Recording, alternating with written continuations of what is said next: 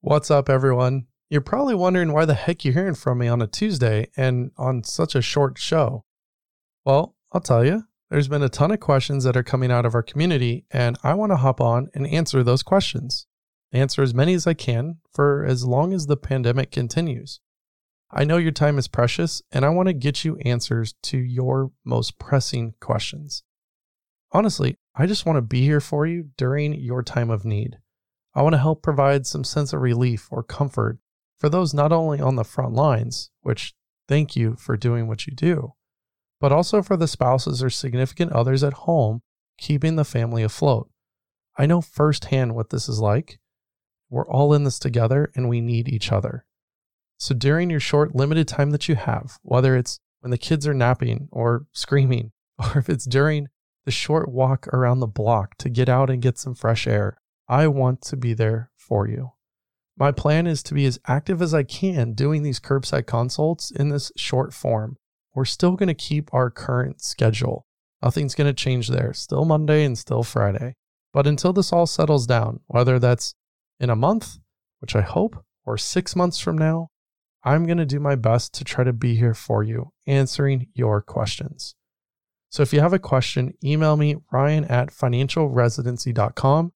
Or if you want to be super cool, call it in like AJ so we can hear you. It's just more fun that way.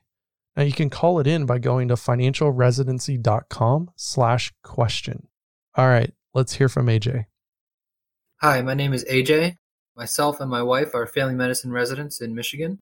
We each have individual Roth IRA accounts that I have about $7,000 need to add between the two of them before April 15th. I was wondering if you thought it would be a good idea to wait to add to those individual Roth IRA accounts given the recent market volatility. Thanks. AJ, what's up, man? Thanks for calling this in. Excited to kick off our new segment with you. Now, things are changing really, really quickly on how we have our taxes, all the stuff with the stimulus. Everything's getting pushed into law. Things are going kind of crazy. You now have until July 15th to make all the contributions for your IRA for 2019 because the deadline for our taxes has actually been pushed back until then. Now, to be clear, let's get a couple things out of the way. You have the ability to put $6,000 each into your Roth IRAs. So that's 6,000 for you and 6,000 for your better half. Now, you mentioned in your question that you have 7,000 left to contribute. So to me, that signifies that you've put 5,000 away. I don't know into which account, but you put 5,000 away into your Roth accounts out of the 12,000 that you can actually allocate between the two of you. So to directly get to your question on should you wait to contribute, I'd ask you if the market wasn't as volatile as it is right now, would you have contributed anyways? I want you to think about that because I know your intentions are good. I know that you are trying to put money in the market and you're trying to be smart about it. But what you're asking by waiting is should you actually time the market? Now, we've talked on the show about how timing the market is bad and that time in the market is good. It's actually the best thing that you can do. So, if you would have already put the money in, or if you have the money and you're ready to put it in and you would have done that anyway, then just put the money in and get it working. Now, we're talking long term. You guys are residents. This is long term investments. Get the money working, get it in the market. If you don't have the funds, or you don't have an emergency fund, or if you're up to your neck in credit card debt, you might want to do those things prior to investing. I just remember when Taylor was in residency, and even though we were really good about spending one salary and saving one salary, I felt like we still could barely put anything aside. Now, we weren't in debt, but living in a high cost of living area is tough and doing anything regarding our investments, I just felt like we weren't making any significant headway.